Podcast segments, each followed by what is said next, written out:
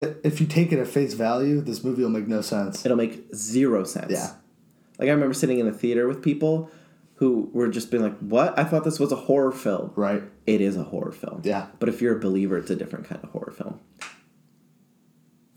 Hey there, everyone, and welcome to the third episode of The Critical Millennial. Today we're going to be talking specifically about God in film, as well as getting uh, further along into our list of our top 10 favorite films. But before we get into all of that, a little bit of housekeeping here. We have a Twitter. We finally have a Twitter thanks Woo! to Alex. Yeah, Alex, what is our Twitter handle? It's at the Critical Mill One. That's at the Critical Mill One. Yes, it's a little complicated, so you can just search the Critical Millennial and it'll come up. Just look up for our logo. Yeah, our, our yellow and purple X, uh, we are better than the Lakers. I'll just Amen. throw that out there. Yep. Cricket's a weird sport. Screw you, LeBron James.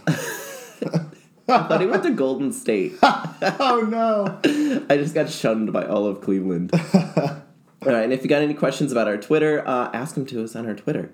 We also have an Instagram, which is the underscore critical Underscore. underscore millennial. Yeah, yeah, yeah. or you can also just search for the critical millennial and our yellow and purple X and all of that will show up for you there. We would love your follows. That's where you'll find any behind the scenes stuff, polls, questions, movies that we're currently watching, Oh, TV yeah. shows we're currently watching, and any anything else that you'll find there.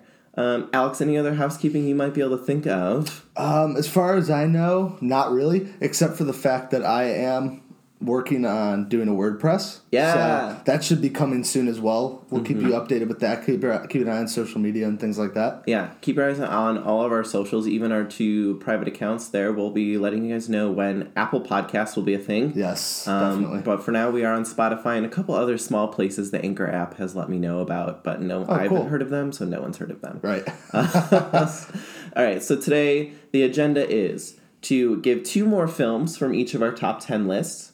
Then we're going to each specifically talk about one film that directly talks about and points to God, whether in a positive light or a negative light, or even a film that just points to a higher power. Hmm. Then we're going to give another unpopular opinion.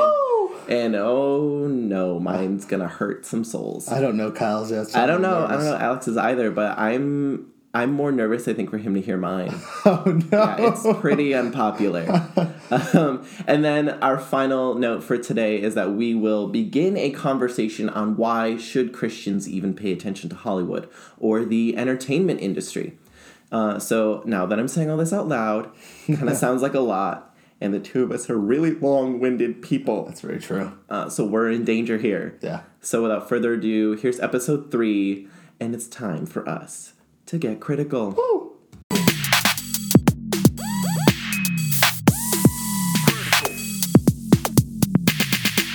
Oh my gosh, the critical millennial. Uh, so, so Alex, I'm going to toss to you first. What is the next film from your top ten that you're going to talk about? Yeah. So the next film on my top ten is Christopher Nolan's Dark Knight. Okay. So Shocker. Yeah, I know, right? Um, so I I love Christopher Nolan, and I know I've said that already a few times on uh, on the podcast. But the big thing about The Dark Knight is I think that the social awareness of the release time um, was a big thing for me because like it came out at a time it came out at a time when like terrorism was at a high and like um, like artsy film also was so like being able to put this together and being able to make a real film that involves very real stakes that are very relatable to Americans I think was a big it was a big pusher for a lot of people to see it. I think that's why it's such a big hit. Yeah, for sure. But from a critical standpoint, there's a lot that this movie says about Bruce Wayne and about the Dark Knight, but also like about the Joker and things like that. And one of the big things is with that thing that I love about Batman is that he is a light in the world that is surrounded in darkness. Mm. And I think that is exemplified so much in The Dark Knight because the Joker really just takes on darkness. He takes on mm. like what evil looks like. Mm-hmm. And although the Batman embraces darkness and that's kind of who he becomes, he is the one that there, there's hope in the world of dirty cops, of bad people, and specifically where like you think about like Christ talking about how we're called to be like the light in the world, right? And like how Christ is the light of the world.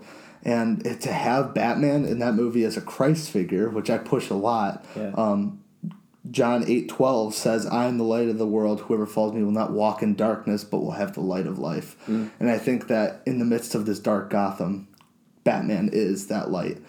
And like, there's the you can also talk about in like the darkest of times that the Batman is the hope. Um, like you'd see all these ti things with the Joker, especially that end scene with the two boats, the two ships. Oh, yeah. It's it's tough to watch, but being able to have that hope in a Batman that's hopefully going to save these people, that he's gonna that that is where their hope is placed. And like the last big thing that I take away from these movies is that I've seen this I've seen all the Dark Knight movies, the Dark Knight trilogy many times, but one of the biggest thing is that Batman embraces his fear in order to get over it.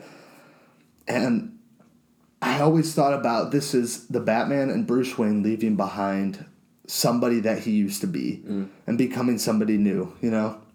And although like he keeps it secret and he keeps things tucked away, he is the he, he is making himself into a new person for Gotham, the person that Gotham needs. Yeah. And like as as Christians, a big thing is that we are leaving behind the old self and becoming somebody new.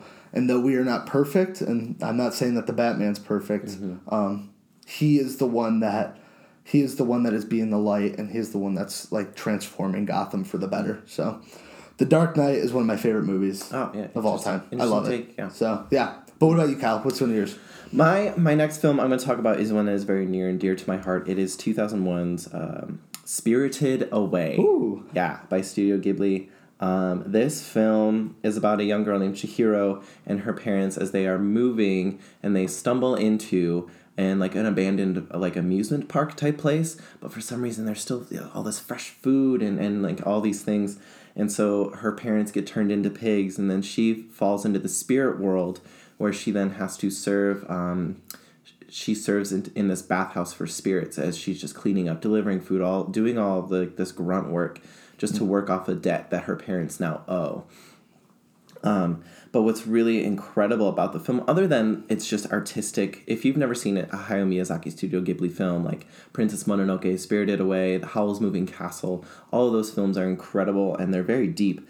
Um, but but what's great about uh, Spirited Away is that Hayao Miyazaki created this film to help the now booming Japan not forget where it's come from. That's interesting.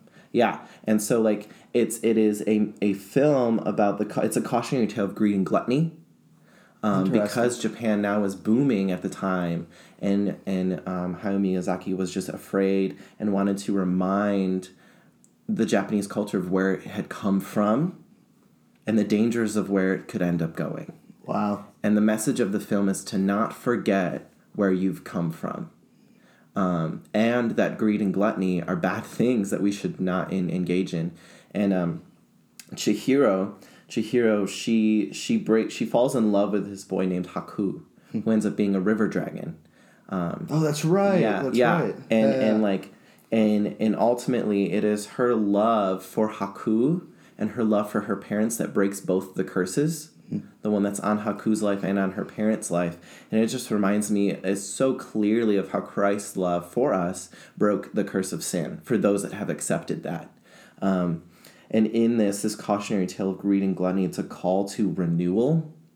And, and, and for believers, I see it as a call to remember your sin natures, where you've come from, so as much so that you can be humbled when you look at the cross wow. and not forget that like Jesus has saved you from being a pig and the swine and saved you from greed and from gluttony and he's brought you out of the muck and the mire because so much of the film of what Chihiro goes through is she's covered in dirt and soot and like just food and water and like but she still is sacrificing her life to save that of her parents Right. and her now friend that she loves Haku and so it's just like Jesus Christ calls us to lay down our lives for our friends Yeah.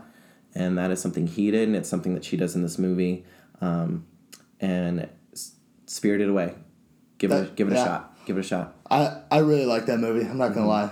I haven't seen. Is it how do you say it, Ghibli or Ghibli? I it's I've heard Ghibli or Ghibli. Okay, well that's There- there's an H in there, so right. Okay, that's the only one of that company that I've ever seen of that production they I've all seen. to be watched. Yeah, I believe it. I believe it. What is up next for Alex Oates? So my next one, I'm going Christopher Nolan again.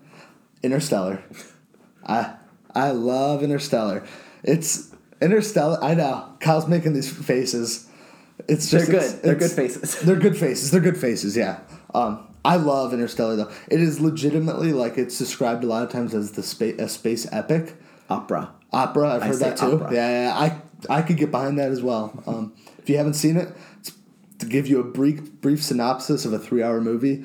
The Earth the Earth is dying. They need to basically find a place for humanity to live. So they take a spaceship, they jump through a wormhole, and they find like a whole different like galaxy to like be to plant life in. And the thing is, they'd already sent people out there, and they're mm-hmm. kind of like on this, this this mission to like follow up with those people that they haven't heard from. Yeah. great great movie.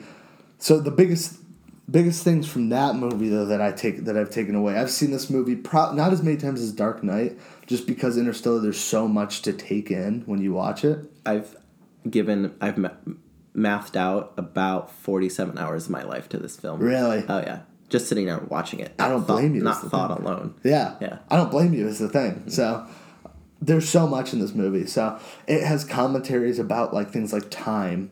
So like the the fact that time is something that is constantly passing, constantly moving, and when Coop Matthew McConaughey's character leaves home, his daughter is brokenhearted, and I don't think it completely clicks with Cooper what's happening mm. because just with the emotion.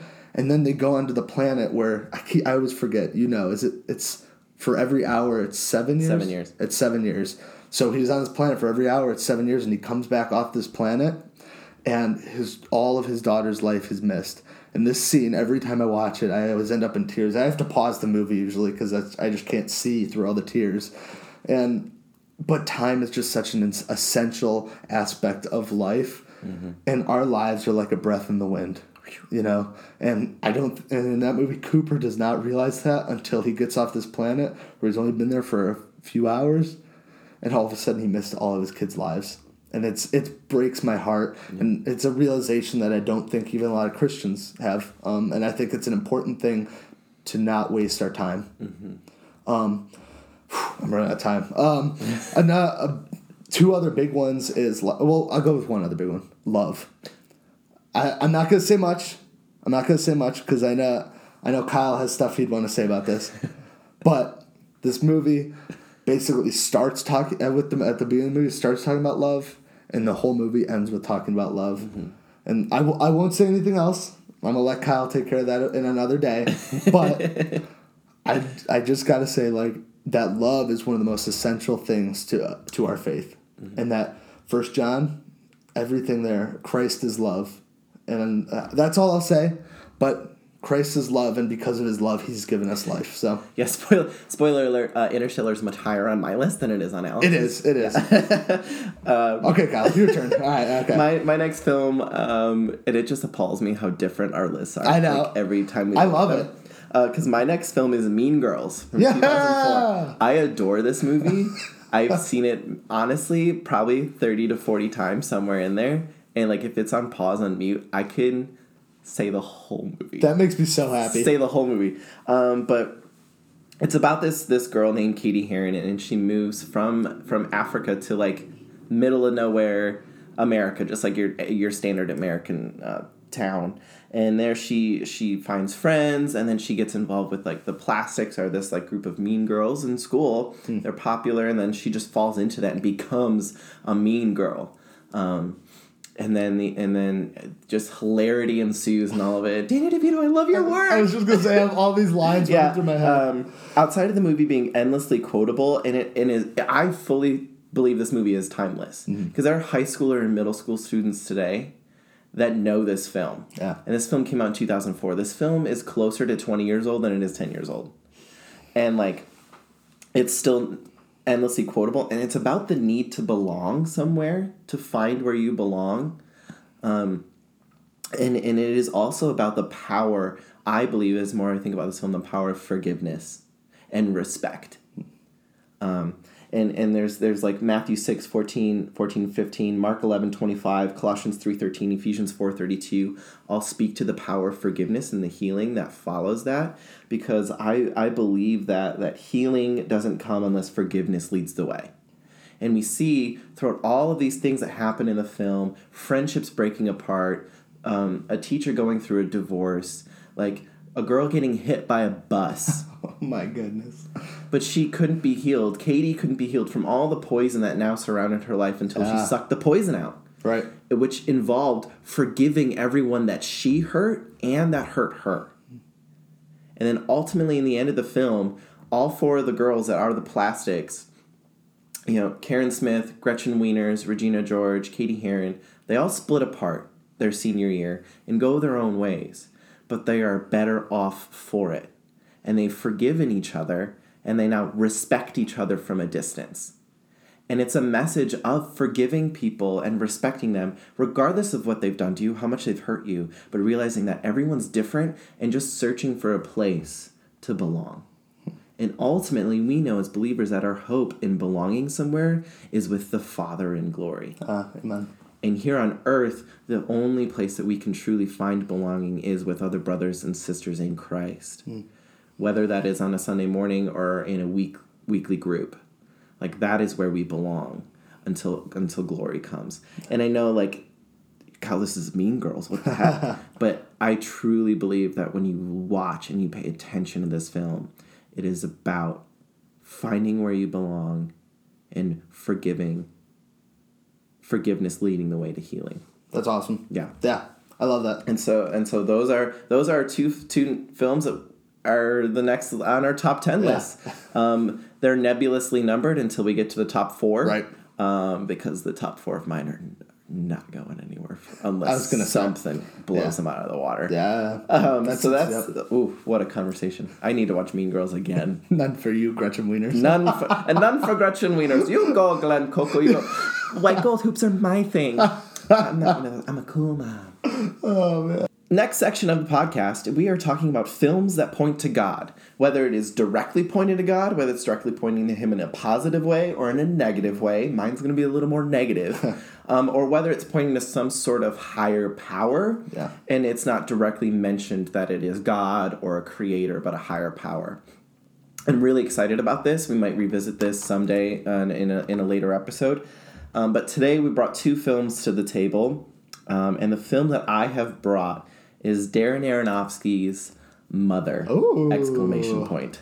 yeah, I was gonna say. Yeah. Mother. Mother! um, this film, um, in press screenings when this film came out, uh, they were saying that uh, they were giving critics 12 page 12 pages to read before the film started. Really? I didn't Yeah, know oh that. yeah, they were given 12 page like op-eds about written by Aronofsky about what this film is and what it means. Interesting. Um, but I don't believe any of them could could do it justice simply because a lot of the critics that I read watched they don't have a knowledge of the Bible. Interesting. They just yeah. have a they just have an understanding of what the Bible is about in a f- like a few paragraphs. But as someone who's read and studied the Bible, I think that I bring something to the table here. But this film very quickly is about a lot of things. But basically, to set it up, Jennifer Lawrence and Javier Bardem uh, are a couple that live in just this a beautifully structured home in the middle of nowhere. Uh, and no one in the film is given a name uh, specifically besides Kristen Wiig's character, who's only in the film for like two minutes I was gonna say. yeah, it's a, it's an extended cameo. Yeah. But uh, so Jennifer Lawrence plays uh, her or mother, and Javier Bardem plays uh, him, and Jennifer Lawrence represents Mother Earth. And Javier Bardem is a representation of God. Um, but in this film, Javier Bardem's character is a poet who's struggling to come up with something else to write. He has writer's block. And so Jennifer Lawrence is just creating their home, making it a paradise, as she calls it several times. She wants this place to be a paradise. But it's interrupted when um, a man enters paradise Yeah. and then a woman enters paradise, played by Michelle Pfeiffer and I forget the Ed Harris. Ed Harris it was. Yep. And then, so they're there, and and Mother Earth is not liking it. She's not enjoying it. She's not enjoying them being there. It's, it's scary to her.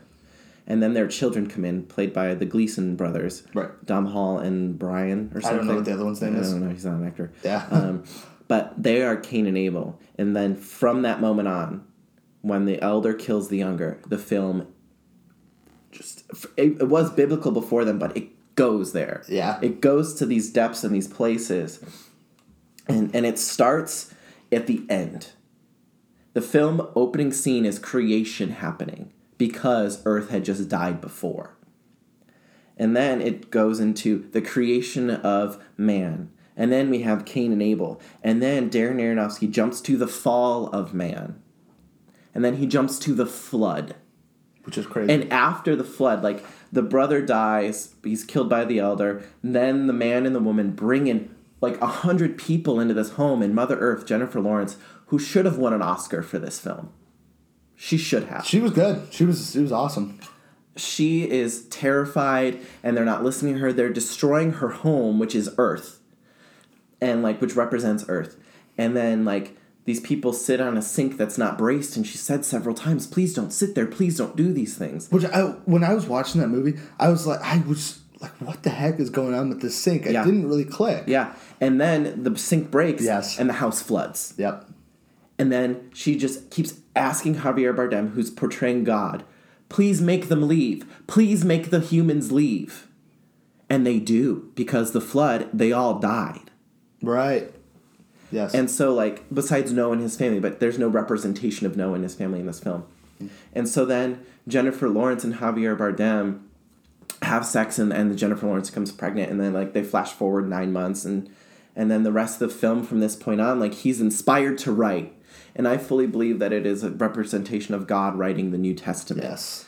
because then Jennifer Lawrence like gives birth to their son who represents Jesus. Right. Um, and so like this film jumps to these places and like all of these followers of the poet is what Javier Bardem's character's name is, the poet are coming. And the whole film is basically a message that religion is the problem with mm-hmm. society. And that it is religion that is hurting the earth. And that it is religion is destructive. To which to a degree i will agree with aronofsky. Like as a, as a christian as a follower of christ religion was always the problem with the new testament. We see the pharisees the religious zealots being the issue. So to a degree i'm like all right i see your message and i'm kind of there for you dude. But then it's when he gets to followers of christ and of god are royally messed up people and like the house becomes a literal war zone with with different cults and sects breaking off with pictures of Javier Bardem praying to it, bowing to it, lighting it on fire. And all the while Jennifer Lawrence who's who's severely pregnant before she gives birth like this war is happening all around her. People are trampling on her, spitting on her, calling her vile names. And then and then she meets up with her husband in the house after all the war and they go up into his study where no one's allowed.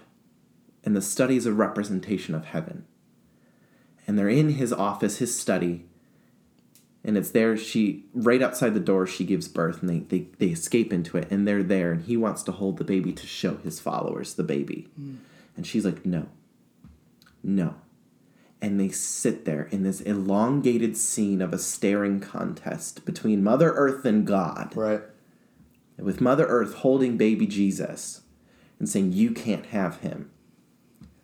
But after like two days of being awake, she falls asleep for two seconds and she wakes up and her baby's gone. And he's passed it off to the followers. And like the followers are this newborn infant holding this baby in the air, crowd surfing it, and it dies It's because crazy, because yeah. it's a baby, can't hold itself up Yep.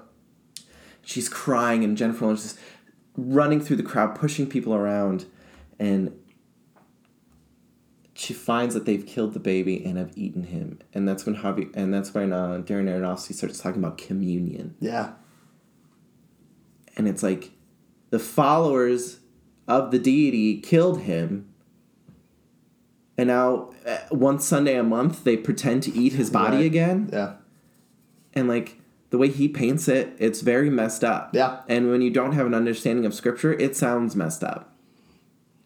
Um, and so, and so then Jennifer Lawrence finds um, she's beaten up very badly, and she escapes to the gonna say, basement. brutally. She's brutally beaten by the followers of God in this film.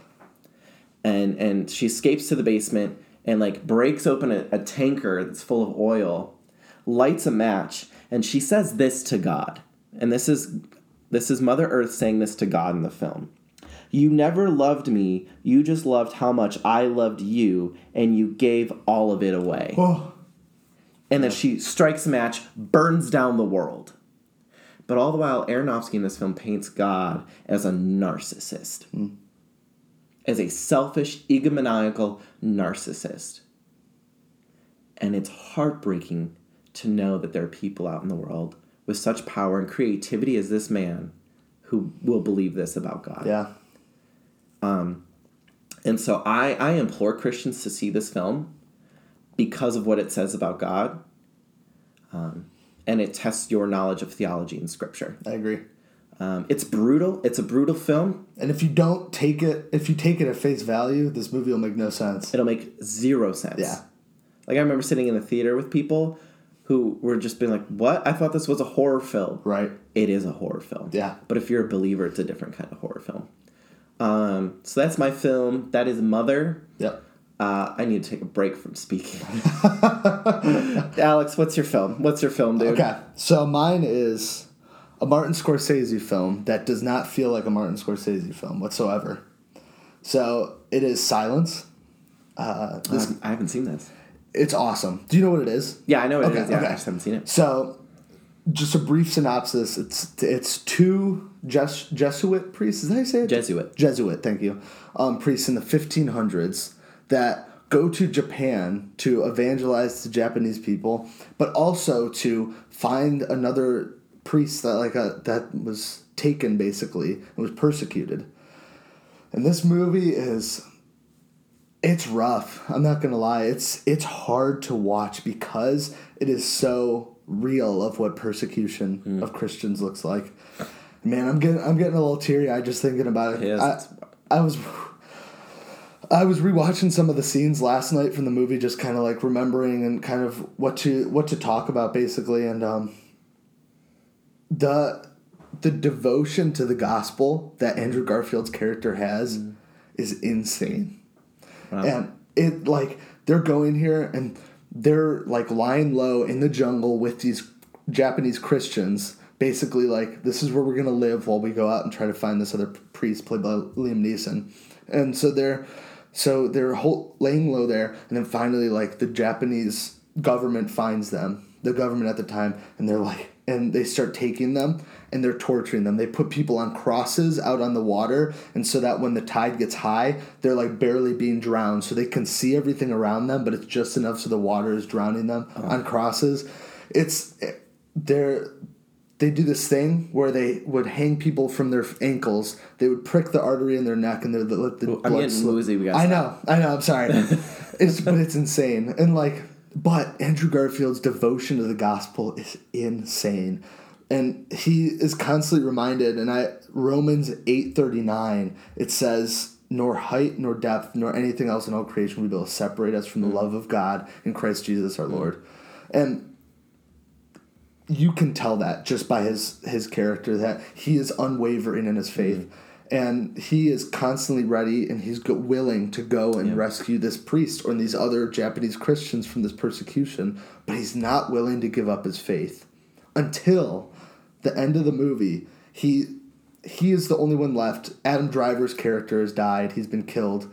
Um, and he is the soul of the two priests that are left. And he sees Jesus in himself and he starts to go on a little bit of an ego trip and think I'm like Jesus. I'm Liam Neeson. He eventually finds Liam Neeson. Liam Neeson apostatized so he basically gave up his faith gave uh. away his faith and he's telling Andrew Garfield's character to do the same thing. Just do it.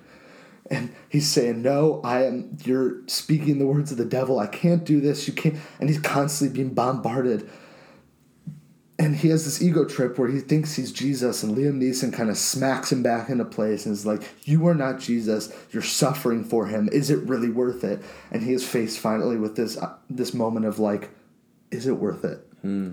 And he's they're torturing and persecuting these other Christians around him. And he's standing there watching these people being hung by their ankles, and Liam Neeson standing there with his finger in his face saying, Step on this image of Christ, which is what the Japanese people would make them do, which is like basically like spitting on the face of Christ, saying, like, you don't believe in him, you don't trust that he is there for you fully. And uh, Liam Neeson just saying, just do it, just do it, save these people. And Andrew Garfield's character is like, I doesn't know what to do. He's telling these people to apostatize, and they've already apostatized, but they're being tortured because he won't give up his faith. So what does he do? And ultimately, what he chooses to do, and I wish we had more time to talk about this because I have questions of what he of the what he chose to do, but he chose to apostatize and to save these people, but he was he stayed in Japan, and he stayed in Japan, and the st- the rest of the story goes is he never publicly prayed. He never, according to the government, he never told people about hmm. God and about Christ anymore.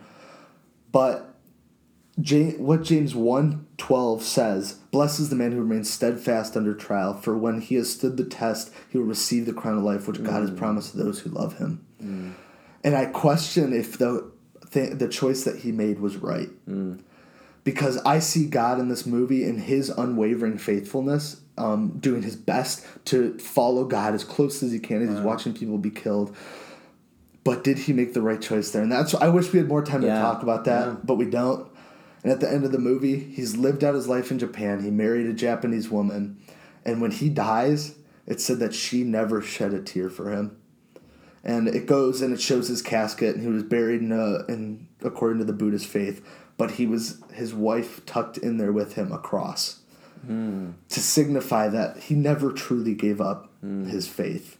And the fact that she didn't shed a tear when he died, she knew where he was going. She shared with him. And you wonder if he still shared with other people. There were other people that were being persecuted after he died.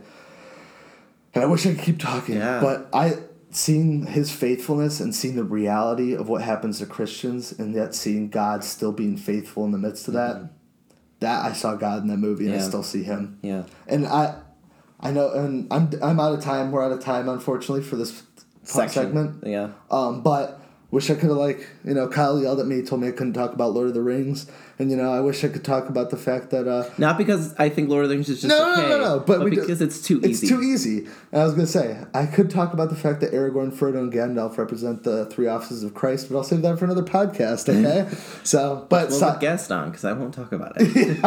right, but yeah, Silence is my movie so that I would Mm-hmm. Yeah. I see. Got and it. and uh, uh, Mother, you can watch now on Amazon Prime for Yep. free if you have Amazon Prime. Yep. Silence used to be on Amazon Prime. I don't know if it's there, so don't quote me on it. But yeah, I would. Uh, it sounds like both of these films we would implore you to watch. Yes, definitely. Uh, knowing that mine paints is more is harder to see God in. Yes. because it paints him so negatively. right. Um, and if you don't know your Bible, then this film makes no sense. Yeah. If you don't pay attention, it doesn't make any sense.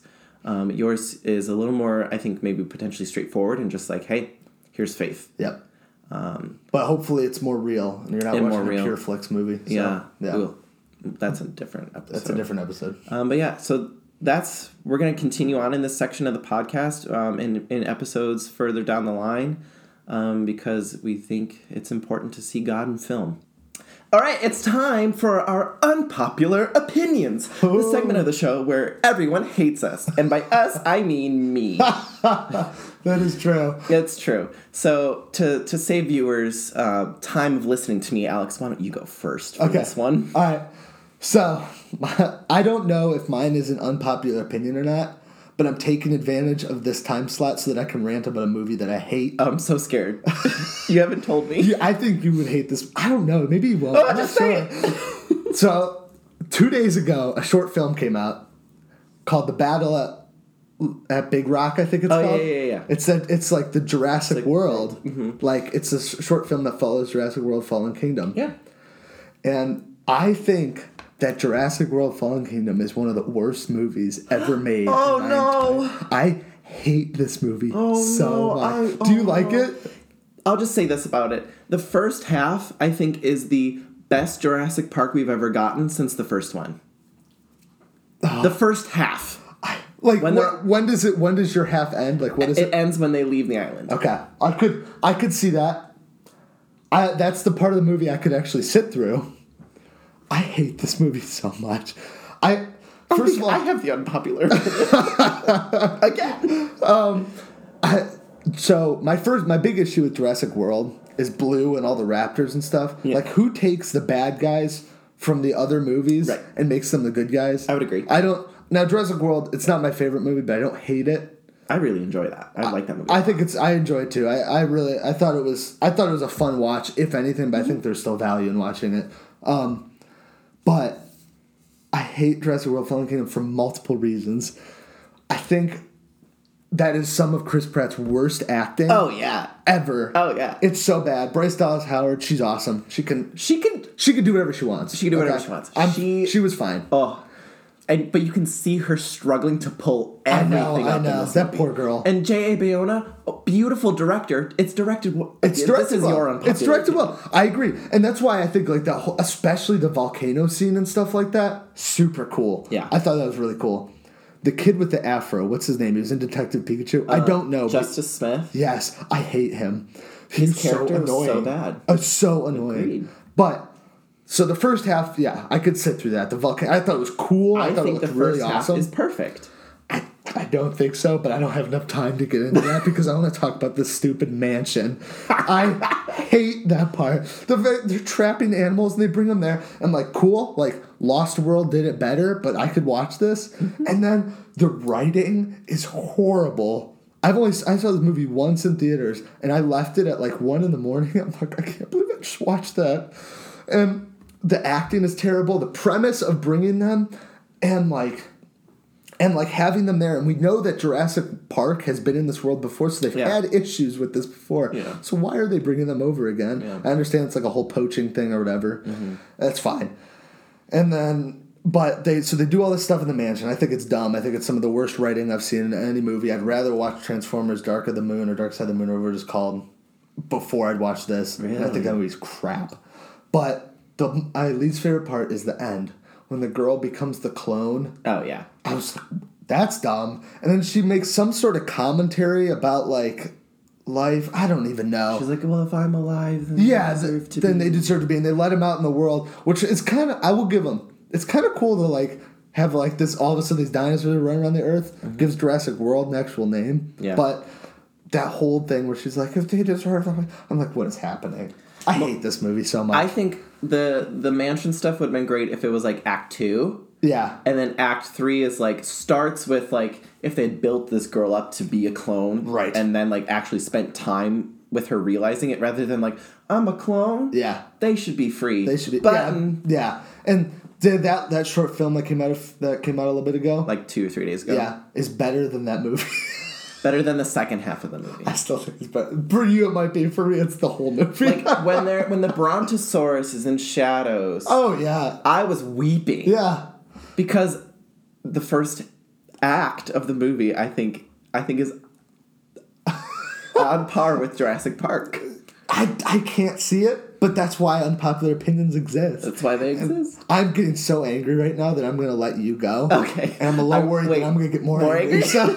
Oh, so um, i wrote a, a little one liner about mine to start it off with captain america the first avenger more like captain america the worst avenger nice. i and it's not captain america i just say that for the pun steve rogers sucks Yeah. i hate steve rogers. Hate's a strong word but i'm gonna use it a little bit just to like get this going here get my feelings going about it.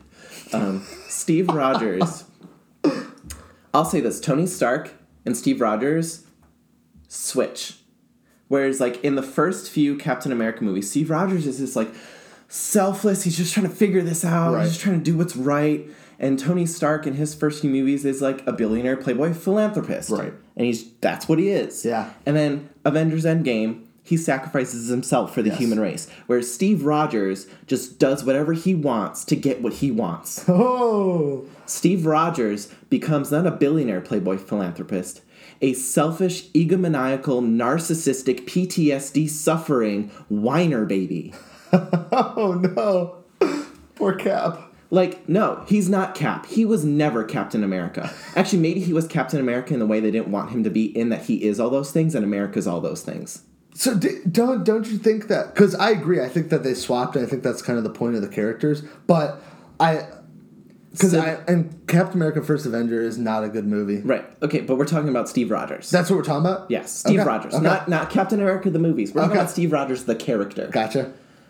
Civil War, I cannot watch because when I saw that, everyone was like, Team Cap, Team Cap. And I'm like, why are we Team Cap when he's all these things? We should be Team Cap in the sense of like, let's all pay to get this man counseling. Oh yeah, yeah, yeah, yeah. And everyone's like, Tony Stark is selfish and blah, blah, blah, blah, blah. Tony Stark wants to do what's right to save the world. Captain America wants to do what's right to save the world, but in so much as Cap gets what Cap wants. Oh, and that's total freedom. Yeah. Tony Stark is willing to go under law and under the rule and authority of other people so that way lives might be safer. Interesting. Cap's like, no, we should be free to do whatever we want when we want it and go save who we want. But that's what got people killed by Scarlet Witch. Oh yeah, yeah. And Tony's like, no, no, no, no, no, no, no, no, no. We need to like take a step back and think this through. Yeah. And no. Cap's like, heck no. I want what I want when I want it. But I want. I, can I poke the bear a little bit? Yes, please. Being the bear, being Kyle. Yeah. Um, Kill the bear. So that's yeah, kill the bear.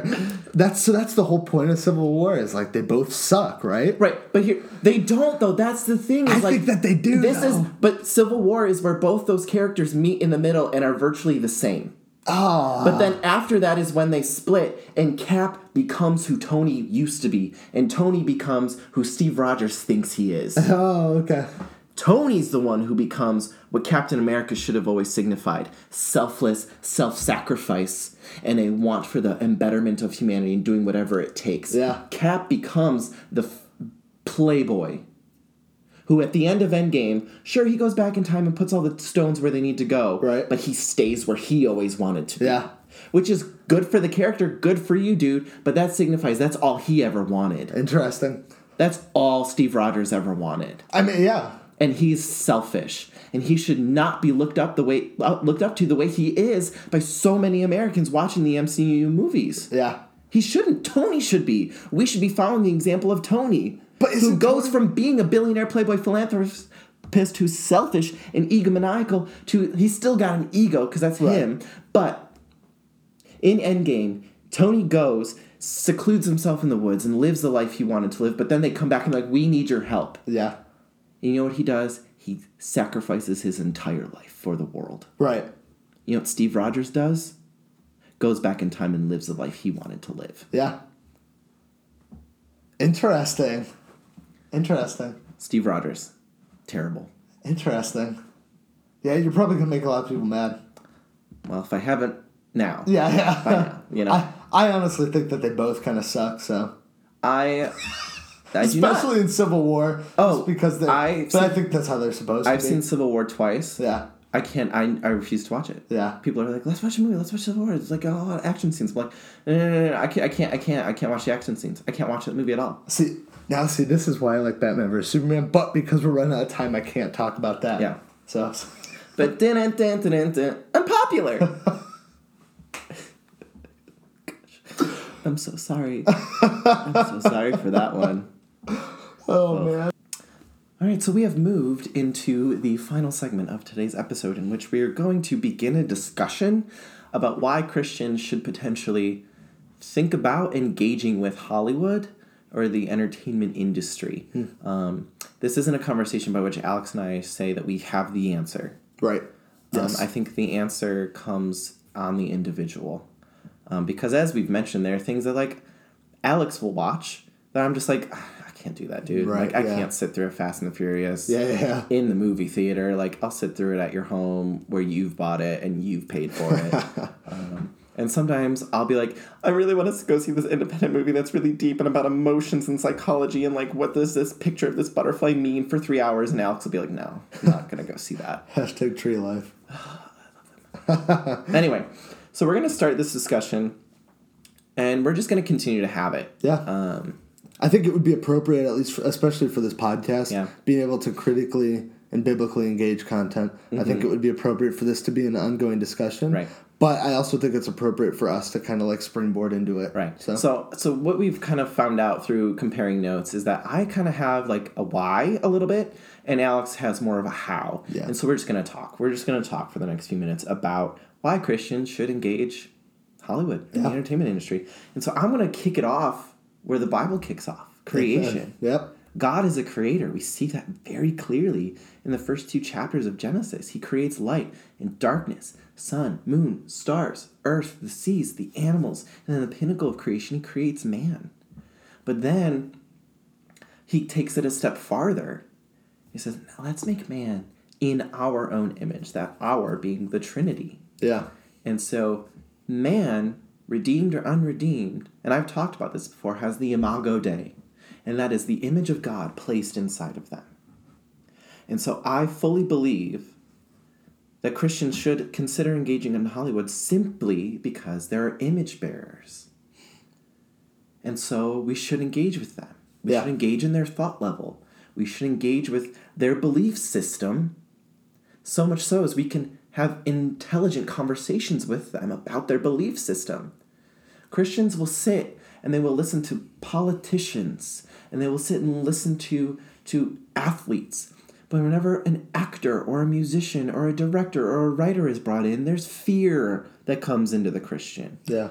Because for the most part, the actor, the writer, the director, the producer, they're very intelligent people. Not every actor, Yeah. That's but like the ones that are worth paying attention to are incredibly intelligent because they understand the human psyche and what it means to be human, I think in ways that Christians might not. And so that's that's where I want to start this conversation is Yeah. with general revelation yes. general revelation being the theological idea that because the, the earth cries out to God, because the oceans and the mountains and the stars and the trees and even the animals and blades of grass and simple little flowers reveal the majesty of God. Yes. And so it says in, in Romans chapter 1 verse 20 for since the creation of the world god's invisible qualities his eternal power and divine nature have been clearly seen being understood from what has been made so that people are without excuse. Yeah. and that is general revelation. And and f- it is from general revelation that i believe writers write. Unredeemed writers write. Unredeemed filmmakers create film. Unredeemed cinematographers choose camera angles. Yes. unredeemed actors choose the emotion behind their lines. Yeah. because a general revelation has been given to them through which they can see god. Yeah. but they choose not to. I think it's interesting because there there are those that are redeemed and that are Mm-hmm. doing that as well though. And they and because of special revelation, Right. Mm-hmm. um, because of Christ revealed to us through his word and through his spirit, we are able to have that Right. it revelation. So like even if you look in like the book of John, for Mm-hmm. instance, you see creative writing there because he is taking Old Testament Mm-hmm. texts and Old Testament um, Testament uh, prophecy Yeah. and put in in his word in a creative sense. Yeah, and when you look at when you look at the Psalms and the Proverbs, it's poetry in motion. Yes. and it's creative. It's still God breathed, as as Second Timothy will tell us. Right. and it's profitable for teaching and rebuking and training in righteousness. But it's still creative, and, and that's through special revelation, which only comes to the believer. Yeah. And as we talk about special revelation, I think something that is interesting to note is my favorite Marvel movie is Doctor Strange. But the director and writer of Doctor Strange is a man named Scott Derrickson. And Scott Derrickson is a professed believer and Christian. And when you look and you pay attention to his films, you see it. yeah. Especially on the balcony in the lightning storm in Doctor Strange. Mm. Rewatch that film and, and, and see that. Interesting. I haven't noticed that. Yeah, I can't I can't watch Doctor Strange without bawling my eyes out at that scene, knowing that there's a representation of, of gospel. In that- Interesting. in that. and it's it's incredible. It's incredible to see. And so that's that's where I want to start this conversation is with the Imago Dei still exists in unredeemed people, and it must be respected and it must be paid attention to because how can we expect to win people with the gospel and share the gospel with them if we don't engage them on their thought level? Yes. if we cannot go to right where they are, But all too often, Christians are so much easier to go to the athlete, the politician, Mm-hmm. because I don't know why. Yeah. I, and I, I can't begin to fathom why they would rather go to to a football player or a basketball player than, than an actor or a writer. Hmm. And I think it has a lot to do with like the fear of the created. Yeah. Whereas an athlete, it's an art form. I'm not going to deny it that. Yeah. But like the football player hasn't created anything. Yeah. Totally. Whereas J.K. Rowling has created something. Yeah. And I think that's a disconnect there. That that Christians can be afraid to engage the thought level of a creator. Yeah, and unfortunately, what happens is a lot of times, I, at least from my from my experience, mm-hmm. I, ca- I don't want to make too big a generalization, but from my experience, a lot of Christians will spit on the face of a creator, a creative person or mm-hmm. creator, mm-hmm. without even looking first to what they've created. Right. Um, so, for instance, like when we talked about Midsummer, Right. like we we engaged with him we mm-hmm. engaged with ari aster we engaged to a point where we found out that we disagreed and we were not Yeah. fans Yeah. necessarily of some of the things that he was portraying but we didn't immediately come to it and be like and be like nah that's gonna that movie's crap there's Right. nothing there that's gonna benefit me whatsoever Right. because i think i know what's best for Exactly, me yeah. and so we're gonna spit and throw him out of our mm-hmm. mind immediately mm-hmm. And I, I think that that's so that from my experience as well, many believers are quick to just disengage it and throw it away and turn on a football game where they're being fed a lot of different messages. yeah Whereas, like, to sit down and watch a creator express their view of God, whether it's good, bad, in between, I think Christians need to realize that that is something they need to start realizing. Yeah. That they that they need to do. big time. Um, And so and so that's where I've that's where I've approached this question. Yeah. Is from the Imago Dei and general revelation and the idea of like I think in my experience Christians are hesitant to engage creators Yes, I think you're right. I, I'm on the same page as because there's a nebulousness to it. you. Yeah, yeah, and so uh, I definitely I took this in, a different direction than Kyle. Um, Surprise. surprise, yeah, yeah, yeah, big surprise, right? Um, but mine is more from the perspective of wisdom and um, understanding what to take in. So that's why when Kyle was asked this question, he asked a why. And I think we've talked a little bit about that now, and like it's not something we're going to stop talking about. And I, I need to the throw out that I'm not saying engage with everything. No, no, no. That's Yeah. why. That's what I'm hoping. Yeah, Yeah. like I'm fully on board with what Alex is gonna say, Right. but also I wanna I wanna say that I'm not saying go engage because just because there is wisdom, Yes. and we've talked about being wise on this podcast. Yes. um, not to a great length or depth, but it's come up in being wise in what you what you choose to see and what you choose to view. Yeah. Um, and so, like, I don't want to steal your thunder. So no, that's fine. Yeah, and like I think that what's going to come of this is there has to be a balance to understanding it. Correct. The balance is not easy. Right. I will. I'll be honest. It's just not. It's not easy always to find that balance, but there is Mm-hmm. a balance to be had. So from what I've understood, and like even like this past Sunday, I was teaching um, that about kind of like understanding where we put ourselves in the world Mm. as a, in terms of how it comes to when we engage content. So from one perspective, it's I think I know what's best for me, and I so that means if if uh, if I engage anything that could be sinful, I have to hide myself away from it. I can't be engaging with that. I can't be a part of that. So all of a sudden you become recluse, or uh, you become like in like putting yourself away from those things. A in the world. recluse, yeah. yeah, yeah, recluse, yeah.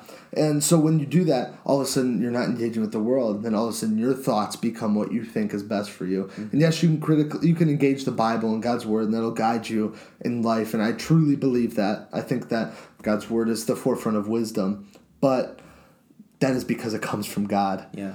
And so if you're thinking you know what's best for you, you could go to the other extreme and be like, I know what's best for me. So even if it means hiding away my sin or hiding away the sinful things or even engaging these things because I enjoy the sin that Yeah. I can get from it, mm. that's a dangerous place to put yourself in. Yeah. So the big thing that I wanted to discuss is where does wisdom come from? And Romans 8:26 it says, Likewise, the Spirit helps us in our weakness, for we do not know what to pray for as we mm. ought, but the Spirit Himself intercedes for mm. us with groanings too deep for words. Mm. That last part of that gets me. But the big thing there is that the Spirit is the one that mm-hmm. helps us in our weakness. Yeah. So, in those weaknesses of hiding ourselves away or of choosing that sin, mm-hmm. the Spirit is going to be there to intercede and is going to guide us in wisdom. Yeah. And so, coming from that, I wanted to just look at Isaiah 11 2 real quick in the time, in uh, this little bit of time here, but it says, And the Spirit of the Lord shall rest upon him, the Spirit of wisdom and understanding, the Spirit of counsel and might, the Spirit of knowledge and the fear of the Lord. I'm going to do my best to not sound like I'm preaching here. so, but No, you better you better preach to us. you better teach. Um, so the big thing though is that if you have the Spirit, He knows what's best for you. God knows what's best for Amen. you. And so if you think that you can engage something because you think you knows what's best for you, if you think you can go and watch the Midsummer and watch that last twenty minutes and be okay, if More power to you. to more try. power. To, but if you think that it's best for you, double check with the Spirit. Double check with that spirit. And honestly, if you have the Spirit flowing through you, if you truly are pursuing God with everything you do, with all your might, and seeking 1st mm-hmm. the kingdom of mm-hmm. God, that will become natural. Yeah. And it's not. It's easier said than done. Mm-hmm. I will say that. Oh yeah. But that last part of Isaiah 11 2, the spirit of knowledge and the fear of the Lord. The fear of the Lord is the beginning of wisdom. Yes. Amen. So when you have the fear of the Lord, you will have the knowledge that is right for you. And and that's something that I think people don't want it. Christians. What I've what I've been deciphering over the past couple of years mm. Is that a lot of young Christians or, or people our age who have been Christians for a little while have trouble making decisions. Yes. Um, but we have trouble deciding what movie to watch on Netflix. Yeah. But I fully believe in the power of the Holy Spirit. Yeah. And I fully believe that we just need to make the choice, knowing God's going to get glory no matter what choice you make. Right. Whether you watch the film or you don't. Yes. Whether you watch the TV show or you don't. Whether you go to the college you go to or you don't. Whether you marry the person you marry or you don't. God gets glory no matter what choice is made. Right. But it is on our end, our responsibility as followers and believers, to be walking in the Spirit, in tune with God, and the making decisions that we believe will make us holy, Yes. more holy and more like Christ. Yes.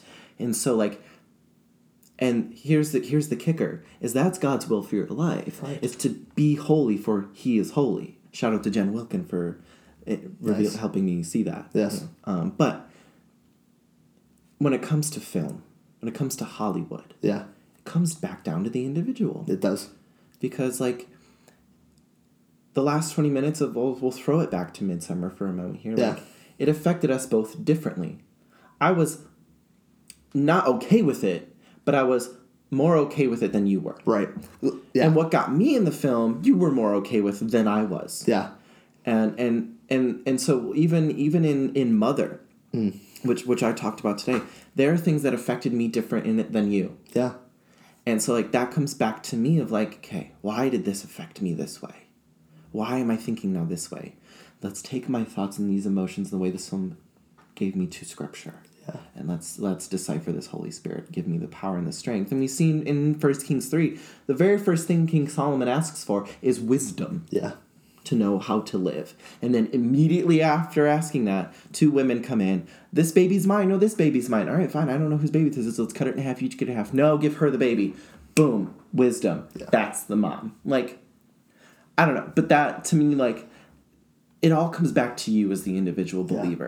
But I still think that you should engage. Yeah. And But to the depth you do is up to you. Yes, and I think I think it's appropriate for us to be said. Kyle and I were just talking to a friend last night, and about so, similar to this topic. Mm-hmm. And one of the big things that I push is you through that wisdom that the Spirit's going to give you.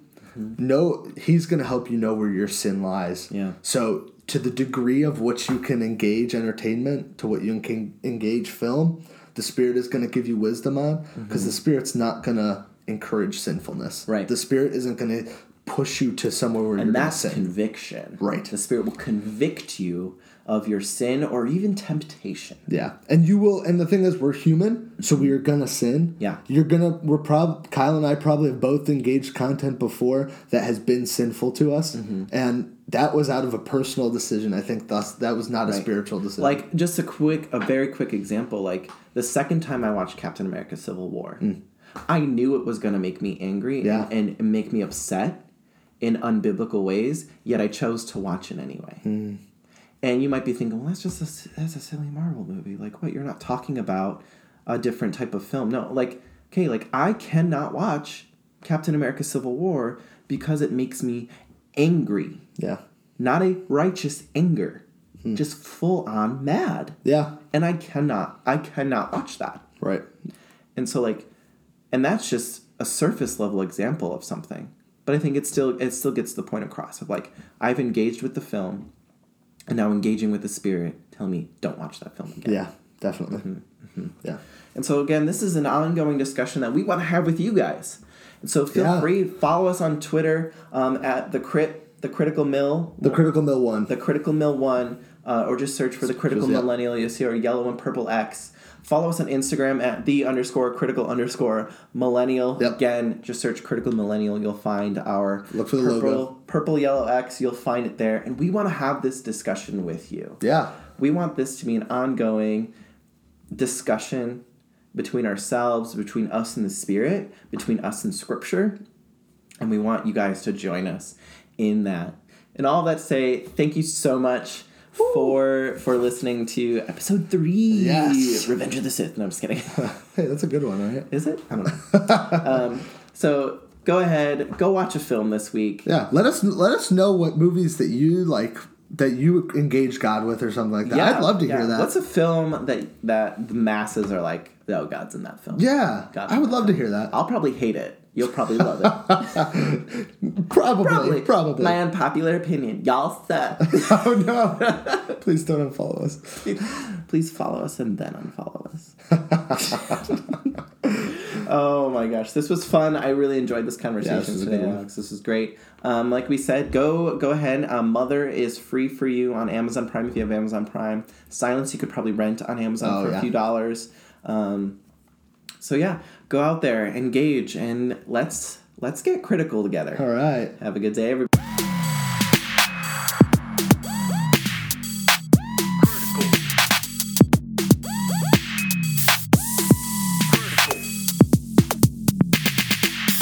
My gosh, the critical millennial.